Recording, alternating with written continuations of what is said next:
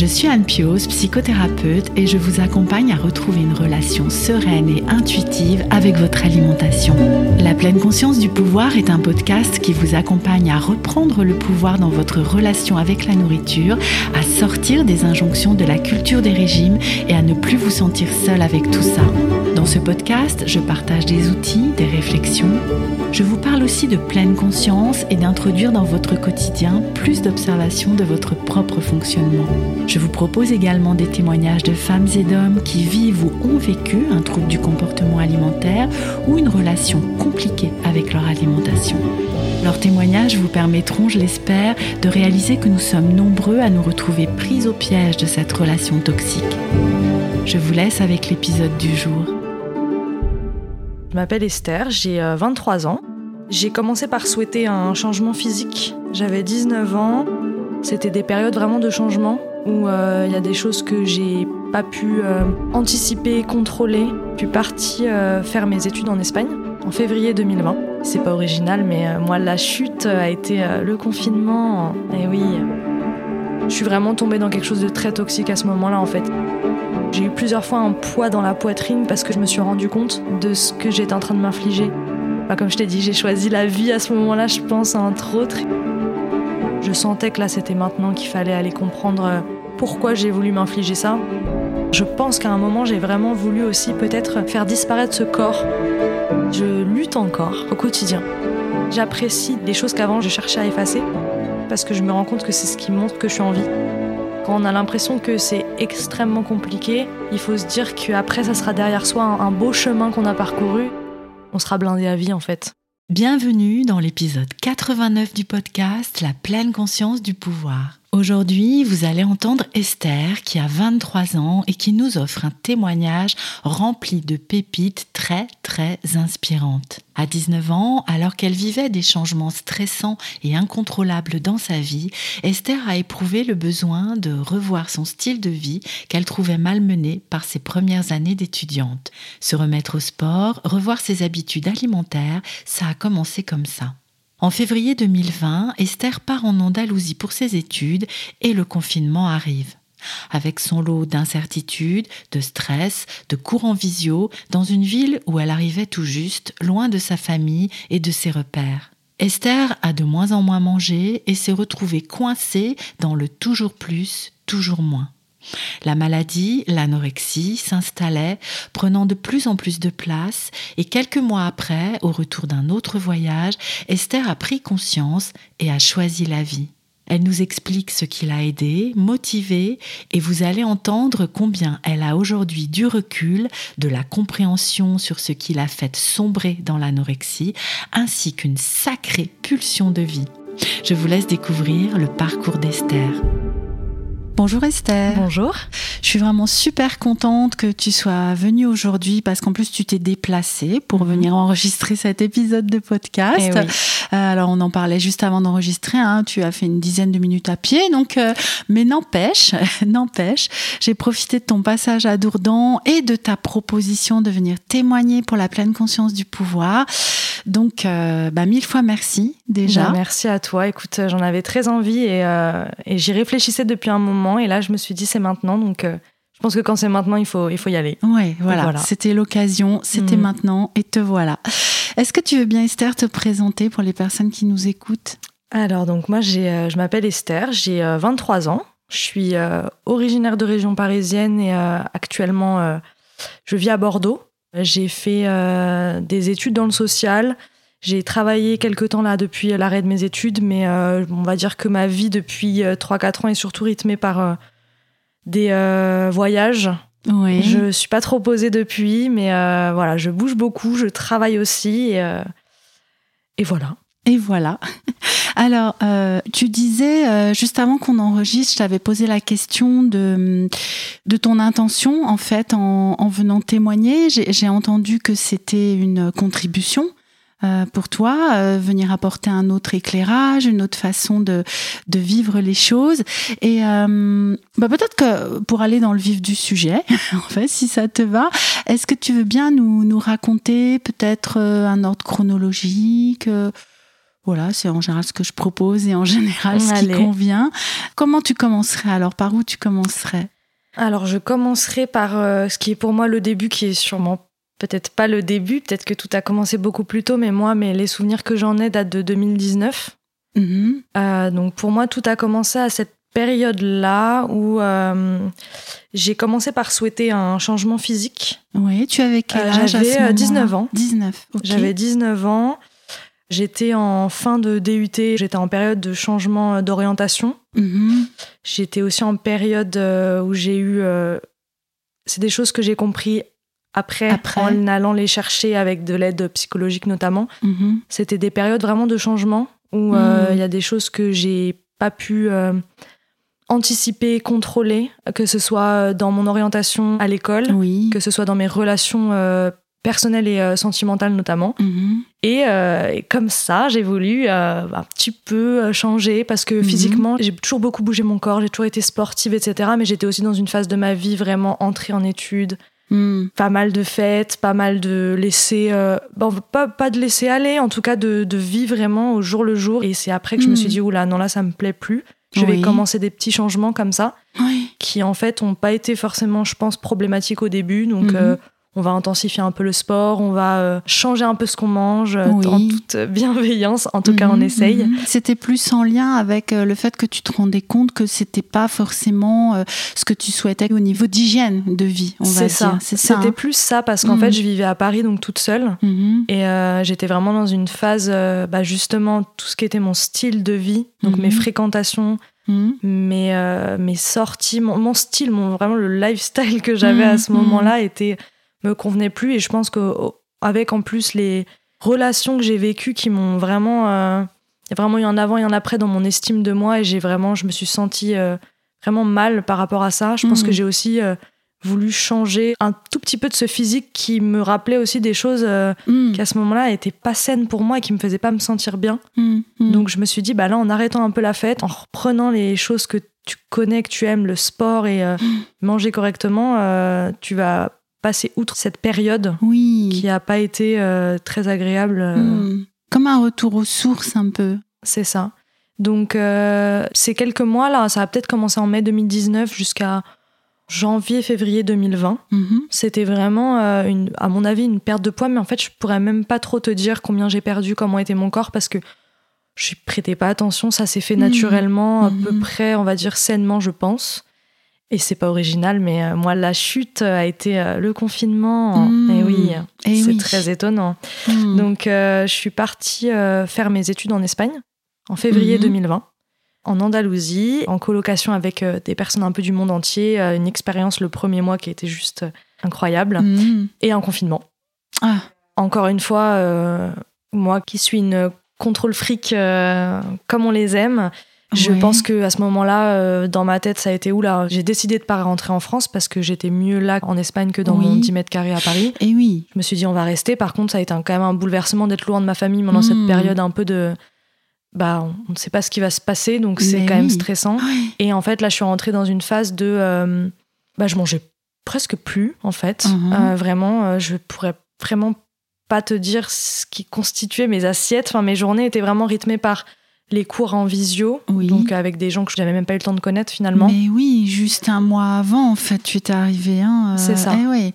Te voilà toute seule derrière ton écran, en fait. euh, C'est ça. c'est ça. à devoir rendre des travaux et travailler avec Mm. des étudiants espagnols qui je connais même j'ai même pas eu la chance de les connaître Ouais. donc c'était ça c'était rythmé par euh, donc un peu la, la vie dans la chambre euh, le début de journée une séance de sport par jour avec une de mes colocs qui est Mhm. très sportive et euh, qui du coup euh, c'était vraiment chouette c'était vraiment notre moment de nous retrouver euh, soit le matin soit l'après-midi on se retrouvait toutes les deux parce qu'on était quatre à être restés en confinement il y avait qu'elle qui était vraiment sportive et avec qui je partageais cette passion Oui. donc on variait un peu les pratiques, mais en tout cas on avait notre séance journalière. Mm. Et puis après la fin de journée était dédiée à un moment que je partageais vraiment dans la cuisine avec mes colocs, donc Mhm. toutes, on- toutes les filles, toutes les quatre. Et on cuisinait chacune soit ensemble, soit séparément. Et on partageait tous les soirs, en fait, c'était pour pas être trop les unes sur les autres. On partageait Mhm. par contre nos soirées ensemble. Mhm. On se faisait des soirées à thème, on prenait une petite bouteille de vin, on dînait ensemble, etc. Mhm. Et c'était notre moment mais euh, ça a duré euh, 60 jours en fait. Donc 60 jours euh, où moi je suis vraiment tombée dans quelque chose de très toxique à ce moment-là en fait. Et je me souviens même déjà moi de commencer à m'en rendre compte et de dire à une de mes collègues, dont j'étais la plus proche, euh, en toute bienveillance, s'il te plaît, euh, surveille-moi. Regarde, Ah oui. n'hésite pas à me dire. Hmm. Euh, Esther, rajoute-toi peut-être ça dans. Là, tu trouves pas que c'est un peu light? Enfin, je lui ai dit vraiment, j'ai Oui. peut-être besoin, je pense, en bienveillance, qu'on me. qu'on- déjà qu'on me tire un peu la sonnette d'alarme. Hum. Je suis rentrée du coup en juillet 2020. J'avais été quand même suivie par mes proches, par les réseaux sociaux qui avaient vu que j'avais énormément perdu de poids du coup. Mais à ce moment-là, je, je t'interromps juste. Il y avait une intention encore de modification de corps ou qu'est- qu'est-ce qui se passait dans ton esprit à ce moment-là, si tu te souviens? Et bah, hum, je pense que j'étais toujours pas satisfaite.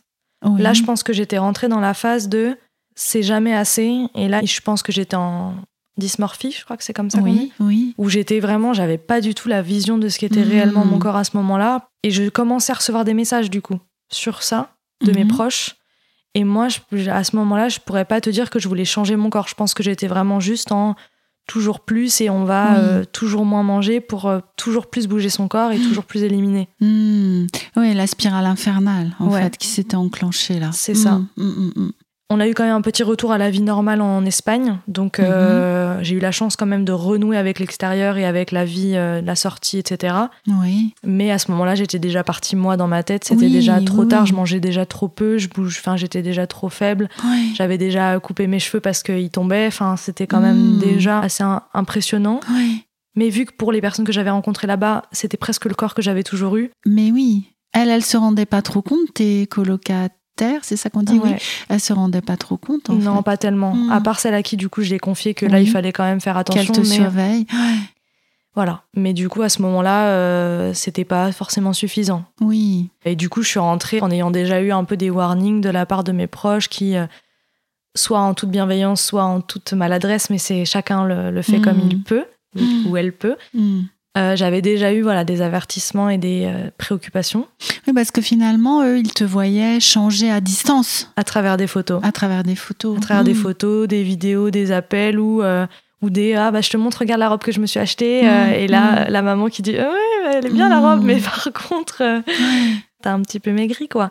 Hmm. Donc c'était ça et puis je suis rentrée Oui. Donc là, ça a été quand même pour beaucoup un peu le choc pour beaucoup de mes proches. Et puis pour moi, à ce moment-là, à mon avis, encore toujours pas de, de déclic, en tout cas, de me dire, oula, ok.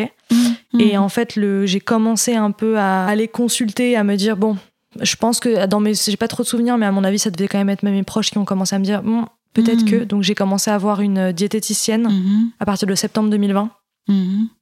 Juste parce que là, je me suis commencé à me dire, bon, ok, euh, j'aspirais à repartir à l'étranger plus tard. Mhm. Sauf qu'on peut, on laisse pas partir à l'étranger une Mhm. personne qui est euh, trop faible ou quoi. Ouais.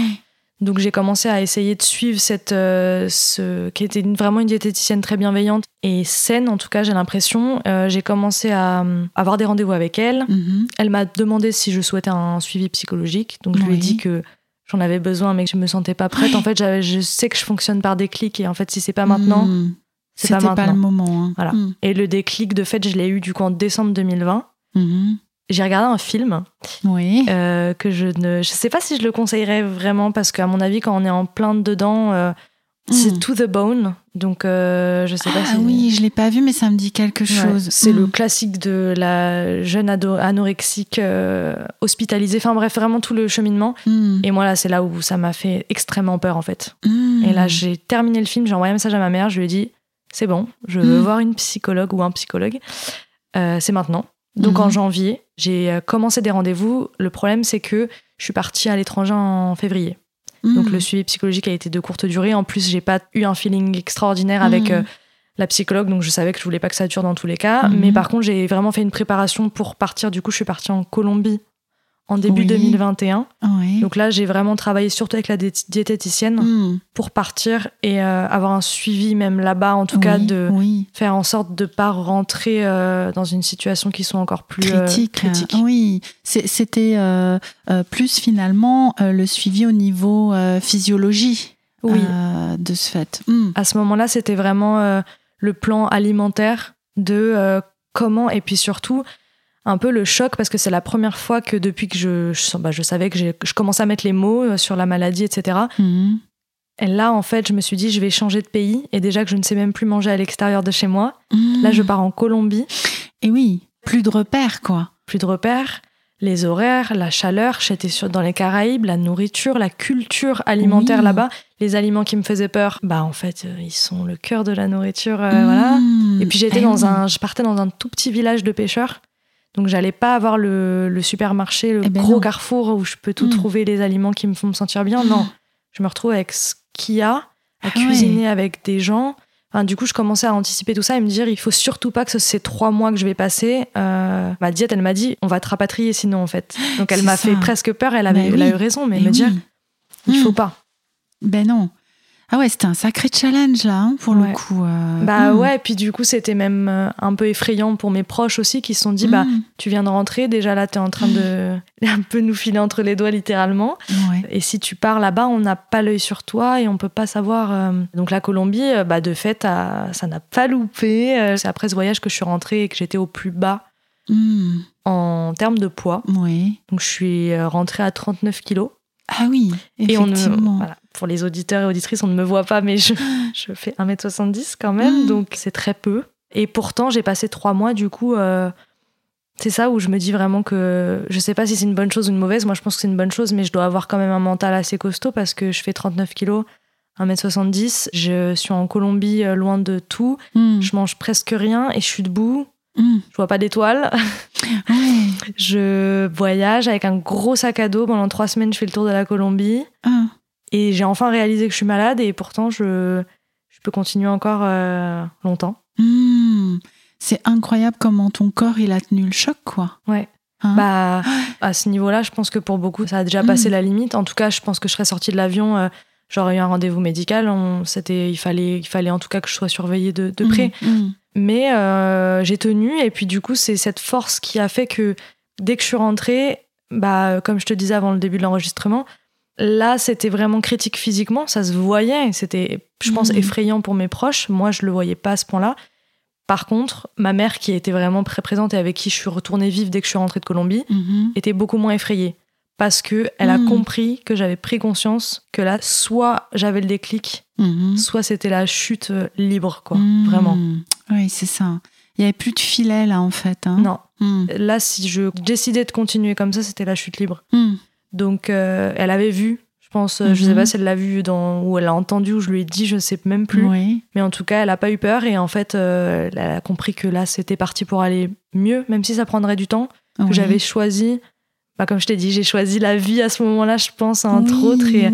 Et je me souviens que c'est moi aussi, de, quand je venais de rentrer de Colombie, Mhm. où j'ai eu plusieurs fois un poids dans la poitrine parce que ah, je pense que je me suis rendu compte de ce que j'étais en train de m'infliger.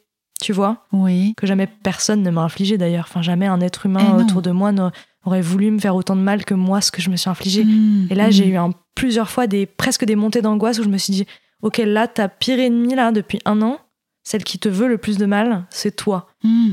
Alors que euh, j'ai toujours été très heureuse, euh, très, euh, très comblée, très solaire. Très... Et là, je me suis dit, mais en fait, tu vas vraiment te faire ça toi-même, là Personne ne te le fait, personne ne veut te le faire, et toi, tu vas te le faire, là Et c'est là où je, me, je pense que ça s'est vu et qu'on a, on a eu moins peur pour moi. Parce que je pense qu'on a compris Mhm. que... Oui, que tu avais vraiment réalisé que, que, que tu avais un rôle à jouer dans cette histoire, Ouais. que, que c'était toi toute seule, hein, comme tu dis. Euh, alors l'idée, c'est pas de, de s'auto-flageller, hein, de se dire euh, c'est, c'est ma faute, machin. là. Non, mais c'est vraiment ce, ce déclic hein, dont tu parles, ce point de bascule, en tout cas, où tu te dis ok, mais en fait, euh, c'est moi qui suis en train de m'infliger ça. Personne d'autre que moi n'aurait fait ça, en fait, ou alors quelqu'un qui te voudrait beaucoup de mal, en fait. C'est hein. ça. Et j'ai Mhm. jamais rencontré quelqu'un à ce jour qui Mhm. m'a voulu autant de mal. Donc c'est là où je me suis dit, je, je choisissais de ne pas m'infliger ça parce qu'en fait, je et j'ai toujours, euh, c'est un peu, ça va paraître un peu cliché, mais parce qu'il y en a que c'est- il y en a pour qui ce n'est pas le cas, mais j'ai toujours profondément aimé la vie. J'ai jamais décidé de me faire du mal. Ouais. Donc là, je me suis dit, mais en fait, non. Et là, j'avais euh, 21 ans. Je me suis dit, oh non, non. Si tu veux continuer à faire ce que t'aimes, c'est-à-dire qu'on te laisse partir, voyager, rencontrer des gens, vivre, là, t'es en train de te l'empêcher si tu fais ça. Hmm. Donc voilà, c'était à ce moment-là que Mhm, j'ai mhm. commencé Hmm. petit à petit à avoir ce déclic. oui, petit à petit, un pas après l'autre. hein. C'est ça. C'est très long. Mais oui, c'est ça. Ouais. Donc ça, c'était euh, En avril 2021. Ouais, c'est ça. Je suis rentrée et en fait là, bah, vu que la tête avait compris, en tout cas ce qui se passait, le corps a aussi compris et le corps était avait extrêmement besoin en fait de reprendre vie. Donc Mhm. euh, j'ai repris du poids très facilement parce Mhm. qu'en fait euh, j'avais extrêmement faim, j'avais recommencé à rebouger mon corps mais à la salle de sport parce que j'ai toujours fait beaucoup de salles de sport et j'ai continué, j'ai repris donc en fait je mangeais parce que je voilà, c'est l'impression que ça faisait un an que j'étais affamée quoi. Mmh, Donc là, ça a ce qui été, était le cas en fait. C'était le cas Ouais, exactement. littéralement. littéralement, je m'étais affamée. Donc en fait, là, j'avais, euh, ça a été beaucoup plus simple du coup là de reprendre rapidement. Oui. J'étais pas effrayée par cette prise, tu vois. Elle était Mm. plutôt euh, importante pourtant parce que jusqu'à septembre, entre mai et septembre, je crois j'ai repris 10 kilos, quelque chose comme ça. Et, et qu'est-ce qui venait soutenir ça à l'intérieur de toi? Parce que tu dis c'était facile, c'était pas effrayant, c'était cette pulsion de vie là? Je pense que c'était ça. Mmh. Franchement, au-delà de la pulsion de vie, c'est que je me suis vraiment fait peur. Mmh. Je suis tellement euh, attachée à ma vie, à mes proches, à ma famille, etc. Je me suis tellement fait peur, je me suis effrayée de Mm. voir ce que j'étais capable de m'infliger. Et donc cette pulsion de vie, par conséquent, m'a vraiment suivie et m'a poussée. Je me suis trouvé des occupations. J'ai remarqué que tous les, les moments où j'allais mieux étaient des moments où j'étais profondément occupée. Mmh. Donc en fait, où en fait la nourriture ne devenait plus un sujet parce qu'il s'agissait de juste se nourrir pour avoir du carburant pour faire ce que j'aime. Et Eh en fait, je suis partie tout l'été 2021. euh, J'étais directrice de colo. Mhm. Donc j'ai géré un centre avec une amie à moi. On était les deux directrices. Et en fait, bah là, il faut tenir debout. Il faut euh, Ah bah oui, là il en faut de l'énergie Voilà, hein, pour il le faut coup. accueillir, il faut manager, il faut euh, faire des grosses journées. À ce moment-là, du coup, j'ai eu la chance de partir avec une amie, donc je l'ai pareil, je l'ai prévenue, Mhm. je lui ai expliqué, je lui ai dit là, je sais que toi, euh, quand on est en colo, euh, tu manges pas, tu sautes des repas, mais en fait, moi, je peux pas me Mhm. permettre. Mmh. Je lui ai dit, il va falloir que j'ai des horaires, il va falloir que je me tienne. L'avantage, c'est que les enfants mangent comme il faudrait qu'on mange. Les, les enfants à la cantine mangent à peu près équilibré, et en tout cas, ils t'apportent ce dont tu as besoin, ce Oui, moi, en tout oui. cas, j'avais besoin. Des repas complets, Mmh. plutôt équilibrés Mhm. euh, conséquent si tu le veux. Euh, J'avais fait le plein de barres protéinées, de tout ce qu'il me fallait pour en plus Mhm. venir me faire des collations derrière. Enfin voilà, j'avais vraiment ce truc où j'étais prête à m'y tenir. Tu étais prête à t'y tenir et tu avais, euh, j'allais dire, l'intendance derrière. En fait, tu n'avais pas à t'en préoccuper. En fait, tu avais ça. juste à, à mettre les pieds sous la table, en fait, et tu étais libérée de cette charge mentale. C'est un peu ça. Euh, mais tu étais prête aussi à manger euh, ce qui était préparé. euh. Voilà. Et puis c'était quand même une discipline à avoir parce que je mangeais Eh pas en même temps que les animateurs et les enfants. Parce que j'étais au Mhm. bureau en train de faire des choses ou parce que je gérais des choses. Mmh. Donc il fallait que ce soit à 11h ou à 14h, il fallait que j'ai déjeuné. Mmh. que ce soit à 18h, à 22h, 23h. Mais en tout cas, je me prenais ces temps-là, je m'y obligeais et j'ai eu la chance d'être accompagnée à ce moment-là par mon ami qui vraiment n'hésitait pas aussi à. Parce que prise dans le jus, des fois, tu Bah vas dire oui. Ah bah non Et puis elle, elle a le, le sautage de repas très facile. Euh, elle n'hésitait pas à me dire Ah non, bah là non, Mm. écoute, on fait une pause. Je me pesais quand même toutes les semaines pour Mhm. vérifier. Mhm. Parce que vu que j'étais encore euh, dysmorphie un peu euh, Mm. beaucoup, je sais qu'en deux mois de colo, tu peux aussi rechuter sans t'en rendre compte, comme Bah ça m'est arrivé en Colombie. Eh oui, tu connais bien hein, ce piège-là. Voilà, je le connais, donc en fait, je, je gardais la balance. euh, j'étais entourée, j'avais la balance, j'avais tout ça, donc j'étais euh, motivée, je bougeais mon corps, donc j'étais en- parce que j'étais encore dans ce truc-là de pour manger, il faut quand même bouger son corps à côté. Mmh. Cette compensation, elle m'a Oui. suivie, elle me suivait encore. Donc là, j'étais ok parce que je bougeais énormément, Eh je ben me oui. dépensais, donc il fallait que j'ai de l'énergie, etc. Mmh. Donc ça n'a pas du tout été le plus compliqué cette période-là. Mhm. Pourtant, ça a pu être source de stress encore une fois pour mes proches, le fait de à peine rentrer de Colombie, oui, l'éloignement je à repars. nouveau. Mmh. c'est ça. Mmh. Mais ça s'est plutôt bien passé parce que j'ai réussi à continuer à prendre du poids. Pas de choses particulières concernant la fin de 2021 parce que, encore une fois, c'est fin d'année. À chaque fois, j'étais de retour pour mes études à Paris. Mhm. Donc, euh, quand je suis en études à Paris, même si je suis toute seule et ça pourrait être la chute libre d'être toute seule dans un 10 mètres carrés, pour moi, ça l'était pas trop parce qu'en fait, je mettais ce que je voulais dans mon assiette. Je Mhm. faisais mon sport, j'avais ma vie euh, qui restait quand même une vie euh, à peu près euh, vie sociale, même si bon, il y a un avant et un après en termes de, de sortie, de, de vie sociale aussi. Mais en tout cas, c'est pas été une période trop problématique. Et surtout, en 2022, donc l'année dernière, je suis repartie à l'étranger Mhm. encore une fois. Donc cette fois, je suis partie à Porto Rico. Et là, ce qui m'a vraiment, vraiment aidé, c'est qu'en fait, j'ai une amie très proche de moi qui est euh, coach de vie, Mhm. qui a euh, pas du tout mon âge, qui a la quarantaine. Et on s'est rencontrés dans le milieu du travail et on a vraiment noué un lien particulier. Et en fait, elle m'a dit, bon, c'est pas quelque chose que je fais d'habitude, mais j'ai bien vu que ta psychologue qui te suit ne te convient pas et tu me le dis, ça va pas. Est-ce que tu souhaites, parce qu'elle m'a dit, selon moi, quand tu pars, il faut pas laisser les problèmes euh, à Paris. Hmm. Tu vas les emmener avec toi dans tous les cas, donc Mhm. autant continuer à les traiter, même loin. Et elle m'a proposé un suivi à distance, Mhm. euh, en visio, donc un suivi psychologique. Et, euh, et c'était un peu un challenge parce que être suivi par son ami, c'est Hmm. pas forcément euh, Eh ce qui se fait. Et en fait, c'était donc qui tout double. Et je me suis dit, bah, c'est parti, j'ai besoin quand même de continuer à être suivi. Pas forcément par la diète, parce que la diète, maintenant, Mhm. je sais ce que j'ai à faire. Oui, c'était un suivi qui s'était stoppé. Du coup, enfin, tu avais pris ce dont tu avais besoin. C'est ça, ça s'était Mhm. stoppé en fait euh, après la Colombie, Mhm. euh, où on s'était revus et elle avait vu que bon, c'était la chute libre, mais que je reprenais. Puis après, en fait, avec la vie, le fait que euh, je suis, repartie de Paris, enfin, j'ai beaucoup bougé, donc très compliqué de faire le suivi des rendez-vous. Ben oui. Par contre, là, il me fallait quand même euh, aller chercher le pourquoi. Hmm. Je sentais Mhm. que là, c'était maintenant qu'il fallait aller comprendre euh, Hmm. pourquoi j'ai voulu m'infliger ça.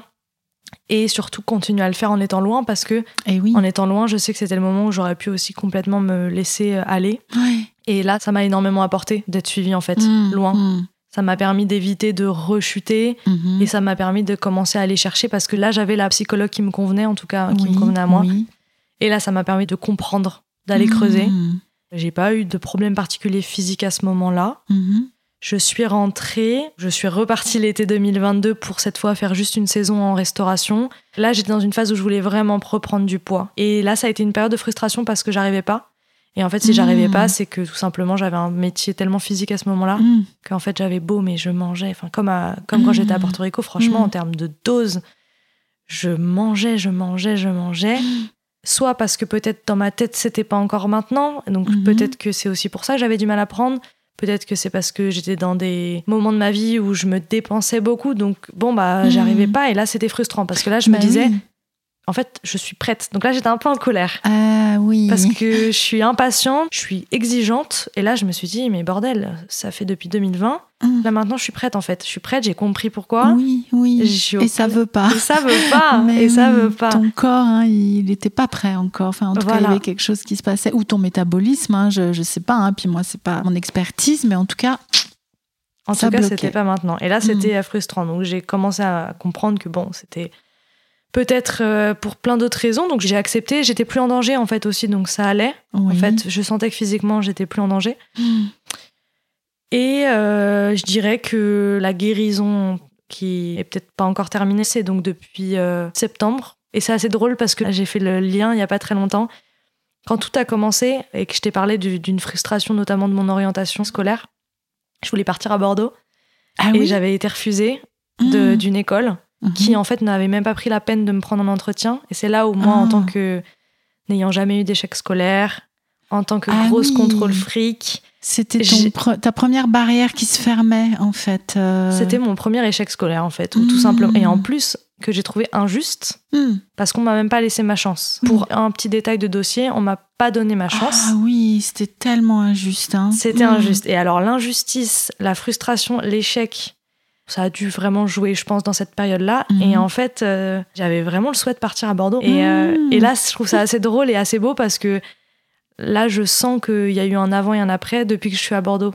Et que je suis Eh oui. profondément bien là-bas. Hmm. Et que là, euh, j'ai l'impression que à Bordeaux, tout a été beaucoup plus simple. Mhm. J'ai renoué avec une vie sociale que j'avais avant parce que j'ai toujours eu une vie sociale assez développée. Je l'ai retrouvée, j'ai créé des nouveaux liens, Mhm. j'ai repris du poids, mais tellement facilement. Hmm. J'ai arrêté de me focaliser Mhm. sur euh, des choses qui en fait n'ont jamais été des choses sur lesquelles je me, je me focalisais avant d'avoir la volonté de perdre du poids, Mhm. notamment la salle de sport où Mm. j'y allais pour une raison qui n'était pas du tout la bonne. Et en fait là, quand je me suis rendu compte qu'à Bordeaux, je m'autorisais des fois de pas m'entraîner quand j'avais pas envie, Oui. de pas calculer, de ou peut-être d'aller m'entraîner, mais sans réfléchir, peut-être de juste m'entraîner parce que là j'ai envie de me défouler et parce que là Esther maintenant t'as le droit d'aller courir sur un tapis Eh ben oui. parce que c'est plus dangereux pour toi. Eh oui. Et en fait, d'arrêter d'assimiler le sport à, la Mm. dépense pour compenser et là juste me dire là tu bouges ton corps et là tu Mm.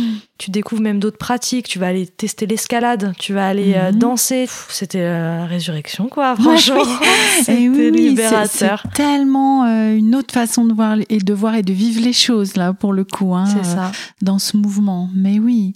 Et alors, tu, tu parlais dans, dans ce travail psychologique que tu as fait d'éléments de compréhension que tu as pu mettre sur euh, l'apparition de la maladie. Est-ce que tu veux bien nous en partager euh, quelques bribes ou? Bien sûr ouais. je pense qu'il y a toujours des choses dans l'enfance et dans la famille surtout quand on est très attaché à sa famille et qu'on est du coup Mhm. on ne fait presque qu'un parfois je, je vais faire plein de petites choses comme Mhm. ça plein de Mhm. petites histoires mais je sais que dès bébé j'ai eu euh, déjà des problèmes gastriques par exemple donc Ah ça oui. c'est des choses que moi j'avais pas réalisé avant qu'on en parle et que je pose des Mhm. questions à ma famille etc mais je suis née avec des problèmes déjà euh, de digestion j'ai pas supporté les premières choses qu'on m'a fait ingérer en fait donc déjà, ça a été Mm. compliqué parce qu'un premier refus euh, de mon corps, en tout cas de la nourriture, quand j'avais euh, au premier jour. Donc ça a été un peu Ah inquiétant oui. aussi pour ma maman et mon papa. Ah, J'imagine. ouais. euh, parce que je- du coup je pouvais pas en fait vraiment manger donc après Mhm. j'étais juste intolérante au lactose donc ça on m'a on m'a donné du lait de soja et tout allait mieux mais du coup il y a eu ça je pense qu'il y a aussi une enfance où j'ai toujours beaucoup ressemblé à ma maman physiquement donc les bonnes petites joues qui te valent Mhm. toujours des petites remarques qui sont pas forcément malveillantes Mm. mais à certains moments de ton adolescence, quand ton corps Mais change, oui. ça peut être pris. Voilà. Des fois, c'est même des remarques qui sont pour le coup blessantes. Où moi, j'ai eu quand même eu une Mm. phase où, à l'adolescence, j'ai pris euh, des formes. Mhm. Euh, j'ai toujours été vraiment dans le, je pense, dans le milieu. J'ai pas du tout eu de surpoids ou sous-poids, mais en tout cas, j'ai eu des formes à un moment. Mhm. Et comme je te disais euh, avant, je sortais beaucoup à une période, je Mhm. mangeais euh, vraiment, bon, c'était fast food et compagnie, donc forcément ton corps change et là tu as des remarques. Donc je pense que j'ai déjà été un peu Mm. parfois perturbée par ces remarques-là. oui. C'est marquant en tout cas. hein. C'est ça. Ouais, ouais. J'ai une loi, moi, qui, que j'applique au quotidien, c'est que je ne lui fais pas une remarque sur son physique si, cette, si la chose que je lui fais remarquer ne peut pas être changée en 15 secondes. Donc, Par Ah. exemple, si je te dis Anne, t'as un petit cil euh, Ah là, oui. bon, bah, je peux te le dire, ça va rien. Par contre, si je te dis euh, Anne, euh, je sais pas, un truc que en 15 secondes, tu ne peux pas changer, ça veut dire Mm. que potentiellement, tu ne peux rien y faire et que et potentiellement, ça. peut blesser en fait. Oui. C'est pas, t'as un truc dans les dents. C'est ça, par t'as exemple- pas du persil. Voilà, et le persil, ça va, ça va aller parce qu'en fait, tu Bah fais oui. ça et ça s'enlève. Bah oui. Donc cette règle-là que j'applique moi au quotidien parce que je sais qu'elle est forte de sens et qu'elle peut Mais vraiment marquer. Mm. Visiblement, elle n'était pas encore trop dans la tête de tout le monde. Non. Mais en tout cas, donc j'ai eu quand même un petit peu ça, je pense. Dans l'environnement familial, je pense que c'était ça. Une maman qui a, je sais, pendant toute son enfance, eu cette... euh, c'était toujours la, la gourmande. Oui. Donc en fait, la gourmande, ça peut être Mm. très léger quand, sur un repas de Mm. famille, mais Mm. ça peut aussi laisser des traces. Mais Et moi, je suis la fille de la gourmande avec les mêmes Mm. bonnes petites joues. Mais oui, ça peut être stigmatisant hein, euh, au final, la gourmande. Tout dépend comment c'est dit. Mais euh, voilà, dans- en plus dans notre euh, passé, tu vois, euh, avec les sept péchés capitaux, là, avec la gourmandise, c'est quand même pas, pas terrible, quoi. Donc, eh oui, hum, je Exactement. comprends. Ouais. Et après, euh, je pense que vraiment, euh, véritablement, le- l'échec au niveau de mes études euh, et l'injustice, Oui. en fait, parce que je suis profondément balance, c'est mon signe astrologique apparemment, nous détestons l'injustice, Ah. mais véritablement. En Hum, tout cas, je, je- moi, ce sentiment d'injustice et de perte de contrôle, je pense que hum. j'ai essayé d'aller rechercher le contrôle autre part. Mais oui. Et en Mm. fait, à ce moment-là, à mon avis, le seul contrôle que je pouvais avoir, c'était mon apparence et mon corps. Et un échec de relation aussi amoureuse, tout simplement une relation à distance que pareil, j'ai pas su maintenir. À mon avis, encore une fois, une, cette perte de contrôle, ce sentiment de Ben oui, ça ça, pourrait marcher en fait, Hum, mais la distance, tu la contrôles pas. Et ben tu peux non. pas faire en sorte que vos timings soient parfaits. hum, Et à ce moment-là, du coup, une grosse déception et une perte de contrôle, encore une fois. Et ce corps-là que j'avais à cette période-là, qui du coup, après l'échec de cette relation amoureuse, je suis allée chercher des relations qui se sont avérées extrêmement malsaines. Et euh, je trouve que ces relations, elles étaient vraiment liées à mon corps à ce moment-là. Parce que j'avais un Mhm. corps qui avait changé, un corps de femme, j'avais, euh, bon, du coup, j'avais 19 ans. Et la manière dont on m'a traité à ce moment-là, franchement, euh, j'ai eu au moins deux relations, donc en début 2019. Euh, après coup, je me rends compte qu'elles m'ont vraiment, vraiment marqué. Des violences, en fait, que, Mhm. que je trouve que j'ai subies psychologiquement et même un Mhm. petit peu physiquement, etc., Mhm. avec ces relations-là Oui. Pour moi, elles, elles- en fait, elles m'ont vraiment, elles me rattachaient vraiment à ce corps-là que j'avais parce que j'ai l'impression que je me suis retrouvée à rencontrer des personnes qui ont été extrêmement toxiques pour moi. Mhm. Parce que j'avais ce corps de jeune femme et ce style de vie Oui. qui était à ce moment-là, franchement, euh, les sorties, euh, tu sais, la Mhm, fête. mhm. Oui. Et du coup, se retrouver avec des gens qui m'ont fait du mal profondément, et ben, je pense qu'à un moment, j'ai vraiment voulu aussi peut-être faire disparaître ce corps Mais oui. qui oui. m'apportait vraiment euh, des mauvaises rencontres et peut-être Ouais. qu'en le changeant et en, le- en devenant presque un corps euh, de petite fille, Oui, asexué, euh, finalement. C'est hein, ça. Un corps. presque euh, un corps qui pourrait même plus enfin, plaire mm. en fait. En tout cas, je, je dis pas du tout que ce corps-là ne plaît à personne, c'est pas ce que je veux dire Mm. par là. Par contre, moi, peut-être que j'ai aussi voulu enlever ces attributs et ces Oui. choses qui me caractérisaient pour m'éviter en fait ces rencontres et ça, ces expériences. Pour ne pas euh, subir à nouveau, en fait, Ouais. ce que tu avais subi. hein. Je suis vraiment avec la- l'association que tu avais faite entre euh, la forme de ton corps et puis bon tu le dis aussi hein, le, la, ton, ton- la façon dont tu vivais à l'époque enfin les, les relations sociales les sorties etc mais ça, ça c'était devenu euh, comment dire c'était venu s'agglomérer en fait autour de la forme du corps.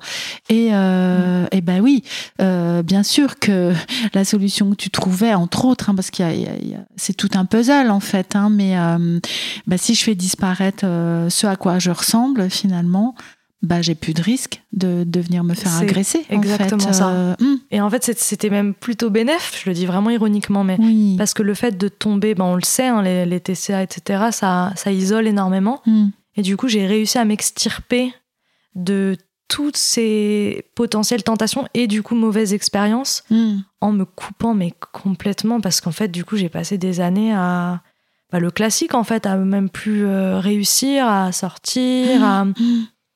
À vivre des choses dehors parce que tout ce qui est dehors bah on, on le sait euh, pour beaucoup ça fait peur parce que bah ça, ça rime avec euh, plein de choses qui font très peur quand on a des TCA en fait Mhm, et du coup mhm. c'était tout bénef de tomber là-dedans parce que je m'isole en fait Ben je oui. m'isole je m'enferme et je, je reste dans ce contrôle euh, à tout prix quoi Oui, c'était aussi un moyen de te protéger, maladroit, certes, mais un moyen de te protéger d'expériences euh, que tu avais vécues et que tu ne voulais plus revivre, euh, finalement. hein. je Mm. pense en tout cas c'est l'impression euh, l'impression que j'en ai ouais Oui. Et où est-ce que tu dirais que tu en es aujourd'hui, alors, Esther? On est en avril 2023. Et bah, hum, je dirais que euh, je lutte encore Hmm. au quotidien, que l'alimentation euh, est toujours un sujet, Mhm. que je sais ce qui me fait mal au quotidien et qui fait que c'est encore un sujet. Et moi, notamment, c'est les réseaux sociaux. Hmm. Par exemple, je sais que les jours où je vais passer euh, une heure à scroller sur les réseaux et en fait, en plus avec l'algorithme, Oui. ah bah je tombe dans tout ce qui fait que ça va me soit rentrer en culpabilité, soit en volonté de Mhm. restriction, soit je tombe avec des témoignages, soit en fait le, le- le- ce qui est réel c'est que je suis beaucoup de personnes sur les réseaux sociaux et en fait je me rends compte que les femmes de ma génération. Et tous les êtres sociaux et humains ont tous un, un- un sujet avec l'alimentation. À mon avis, je pense qu'on a tous quelque chose. En tout cas, il y a une vraie problématique avec les réseaux sociaux, Hmm. le culte du corps, Oui. les effets de mode du corps qui changent énormément, etc. Mhm. Et du coup, je suis baignée par ça. Les gens qui montrent ce qu'ils ont dans leur assiette, les gens qui montrent comment ils s'entraînent, Oui. les gens qui montrent leur objectif physique. Oui. Et en fait, c'est plus en accord avec moi parce que moi, là, je suis dans une phase où j'ai choisi de renouer avec ma vie. Et ma vie, en tant que Esther, 23 ans, et ce que je suis, elle correspond pas à ce que je me suis infligé. C'est-à-dire que, oui, j'adore le sport, mais j'adore le sport pour bouger mon corps. J'adore pas le Mhm. sport pour avoir un objectif euh, physique. Parce que j'ai jamais été comme ça. J'aime euh, la nourriture parce que j'aime cuisiner. Et je, Mhm. je- ce que je préfère vraiment, c'est une, passion pour la cuisine et la pâtisserie. Ah oui. Et c'est quelque chose que j'ai mis de côté depuis des années, que je cuisinais pour les autres, mais je cuisinais plus pour Pas moi. pour toi. Ah Oui. Je suis une personne qui sort énormément, qui aime énormément voyager, rencontrer du monde. Là, je rentre par exemple d'un mois de voyage où en fait, je suis tellement contente parce que j'ai réussi à ne pas me questionner. Je vois la nourriture comme mon carburant en fait. Oui. Et peu importe le carburant, parce que déjà, moi, j'ai le souci de donner du bon à mon corps. Donc en fait, naturellement, j'ai toujours mangé à peu près ça en fait. Hmm. Donc là, j'ai cette fierté de me dire, bah, j'ai réussi à partir en questionnant pas ce que j'ai dans mon assiette parce que bah, t'es en voyage, donc t'as le sac à dos et tu manges où tu peux. Oui. Mais juste, tu donnes à manger à ton corps pour être debout et pour pouvoir là traverser l'Europe en train comme tu l'as fait, en Mais fait. oui. Et donc, je suis dans cette phase où euh, j'ai choisi la vie que je veux, en fait. Et du coup, Mhm. la vie que je veux, j'ai- je me suis rendu compte que elle passait pas par ce que je me suis infligé et ce que j'ai voulu, ce que j'ai désiré. Le corps que je voulais, il correspond pas. En fait, c'est parce que c'est peut-être pas mon corps. Hmm. Et ce dont je suis très reconnaissante, c'est que mon corps, il a une mémoire. Et je Mhm. pense que tous les corps ont une mémoire. Et euh, là, le fait de me rendre compte en ce moment que des choses que j'avais perdues, mon corps me les a redonnées. Hmm, par exemple. Bah, par exemple, physiquement, donc j'ai repris du poids. Mhm. J'ai pas repris ce que j'avais avant, mais en tout cas, je pense que j'ai repris un poids de forme parce que, alors j'arrête de, je veux plus me peser parce que je me Mhm. suis rendu compte que ces derniers mois, si des fois je me pesais, Oui. ça allait me faire peur de voir que je prenais du poids. Hmm. Donc j'ai un peu fait la technique de l'autruche où Mhm. je me pèse plus parce Ouais. que j'ai peur que là j'ai très peur de me peser Oui. et de voir que j'ai pris et de d'avoir ce cheminement de vouloir encore me restreindre. Donc Oui. j'ai décidé d'arrêter. J'ai décidé aussi là il y a pas très longtemps. En fait j'ai juste plus de piles sur ma balance euh, corporelle et Ouais. j'ai plus de piles sur ma balance euh, à la cuisine aussi. Hmm. Je me suis dit bah c'est très bien. On va pas Mhm. remettre des piles parce que Mhm. t'as pas besoin de peser tes pattes en fait. Là, enfin en tout cas moi j'ai là maintenant j'ai plus envie. Je vais Mhm. le faire à l'œil, je vais voilà. Et euh, comme je te disais, euh, j'ai pas retrouvé le corps que j'avais avant, mais ça me Mhm. va parce que le corps que j'ai actuellement me convient. Oui. J'apprécie désormais les choses qu'avant je, je cherchais à effacer parce que je me rends compte que c'est ce qui me montre que je suis en vie.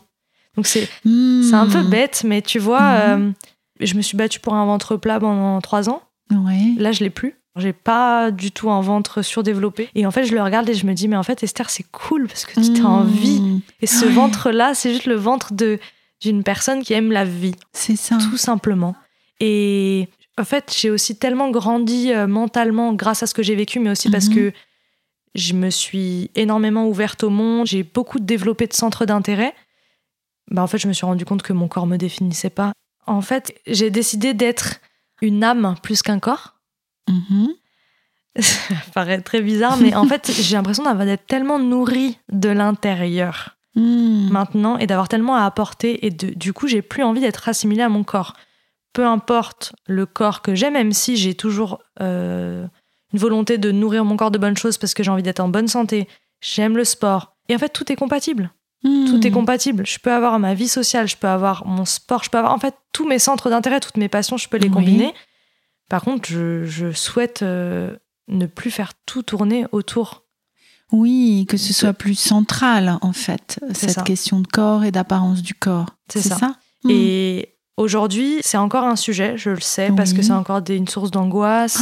Il y a encore des aliments qui me font peur. Il y a encore mm. des mécanismes de repas qui sont, par exemple, plus compliqués avec telle personne que quand on est seul. Hmm. J'ai eu des phases de. euh, comment ça s'appelle? D'hyperphagie Hmm.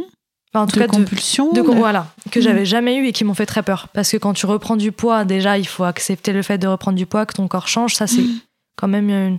mentalement c'est très dur à une période jusqu'à te rendre compte que c'est pour ton bien et que Oui, oui. Oui, parce que ce que j'entends, c'est qu'autant ça a été facile au début, hein, un moment où tu disais il y a une reprise de poids qui a été euh, euh, assez facile à tout, au tout début, en fait. rapide oui facile et rapide voilà.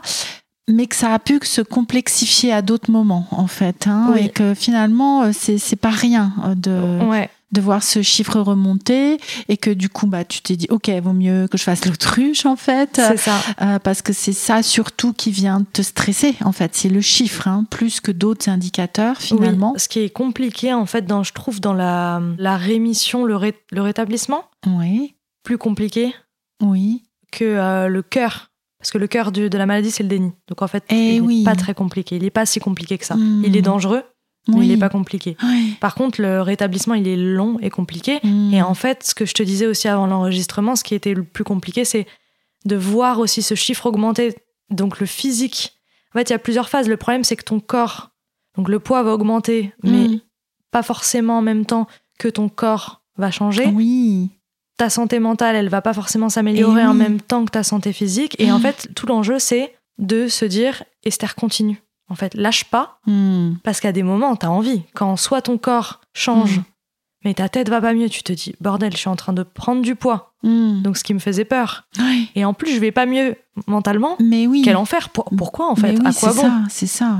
Eh Voilà. la Et- tentation peut être grande, là, de lâcher. hein. C'est ça. Et Hmm. c'est à ce moment-là où il faut se recentrer et te, te dire, bon, bah là, pourquoi je fais ça Et Mm. le fait, faut toujours aller. Moi, je cherchais toujours le pourquoi. Je me disais, ok, quelle est la raison Hmm. Et continuer. Et là, c'est vrai que c'est ces moments-là où il faut pas, là, il faut pas lâcher, quoi. Parce que sinon, tu sais que c'est. euh, c'est il y a des creux dans la c'est ça. Il y a des creux. C'est pas un chemin linéaire hein, pas ce du chemin tout pas du tout. Hein, des creux des vagues euh, tu confirmes toi aussi hein. Mmh, C'est ça. effectivement. Je suis en train de voir qu'on va devoir se quitter Esther mais euh, euh, avant qu'on ne se quitte euh, pour conclure qu'est-ce que tu aimerais partager? Une dernière chose ou la chose la plus importante ou un message à faire passer? La première chose c'est que il faut s'entourer et pour autant le travail il se fait majoritairement seul je trouve Mmh. que le- l'entourage est, est primordial mais les déclics il faut être patient mais ils viendront tout seuls Mmh. Je dirais aussi que c'est un chemin qui fait peur parce que, comme je l'ai dit avant, jamais personne ne te veut autant de mal que ce que tu t'infliges. Par contre, ça t'apporte une force de vie dont tu peux être extrêmement fier. Et même si là, je peux pas dire que j'en suis sortie euh, à 100%, je suis blindée. Enfin, je suis blindée, j'ai envie de, de vivre, j'ai envie d'aider, j'ai envie d'accompagner, j'ai envie de, de raconter et j'ai envie de vivre, en fait, toujours plus. Donc, en fait, c'est c'est ça que j'ai envie de dire, c'est que quand on a l'impression que c'est extrêmement compliqué, il faut se dire qu'après, ça sera derrière soi un, un beau chemin qu'on a parcouru et qu'on on sera blindé à vie, en fait. Ouais, je pense. Mais oui, et j'en- et j'entends la, la force de vie hein, dont tu Mm. nous parles aujourd'hui, la force de vie, et puis aussi euh, quelque chose de cette euh,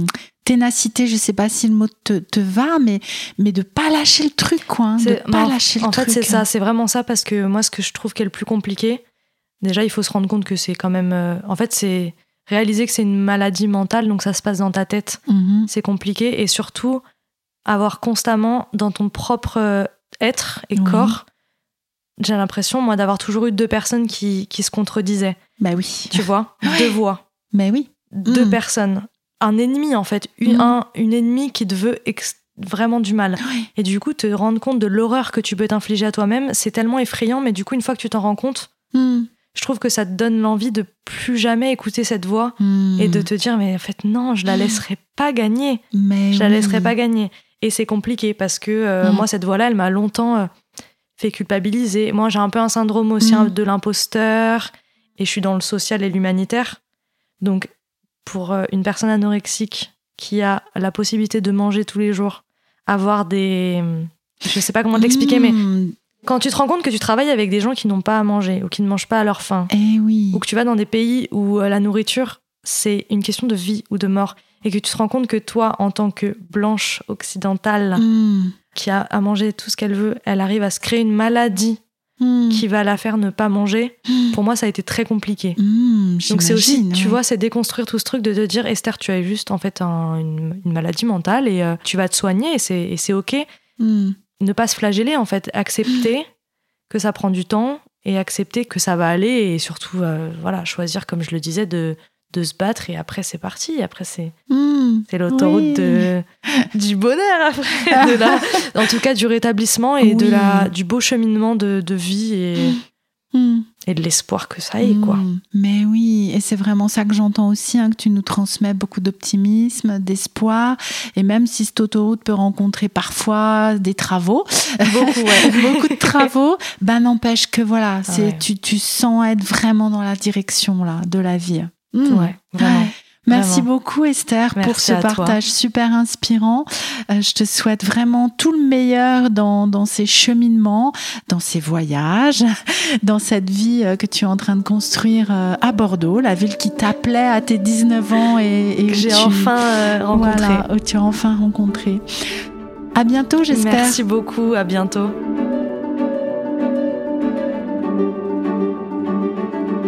Merci d'avoir écouté le témoignage d'Esther. Nous serons toutes les deux ravies d'avoir vos retours. N'hésitez pas à venir échanger avec nous en suivant les liens dans la description de l'épisode. Le podcast La pleine conscience du pouvoir existe grâce à vous, vos propositions de venir témoigner comme l'a fait Esther, vos partages des épisodes autour de vous, vos avis et notes 5 étoiles sur les plateformes d'écoute qui le proposent, ainsi que vos dons mensuels ou ponctuels sur la plateforme Tipeee. Merci de votre soutien et à très bientôt pour un prochain épisode de la pleine conscience du pouvoir.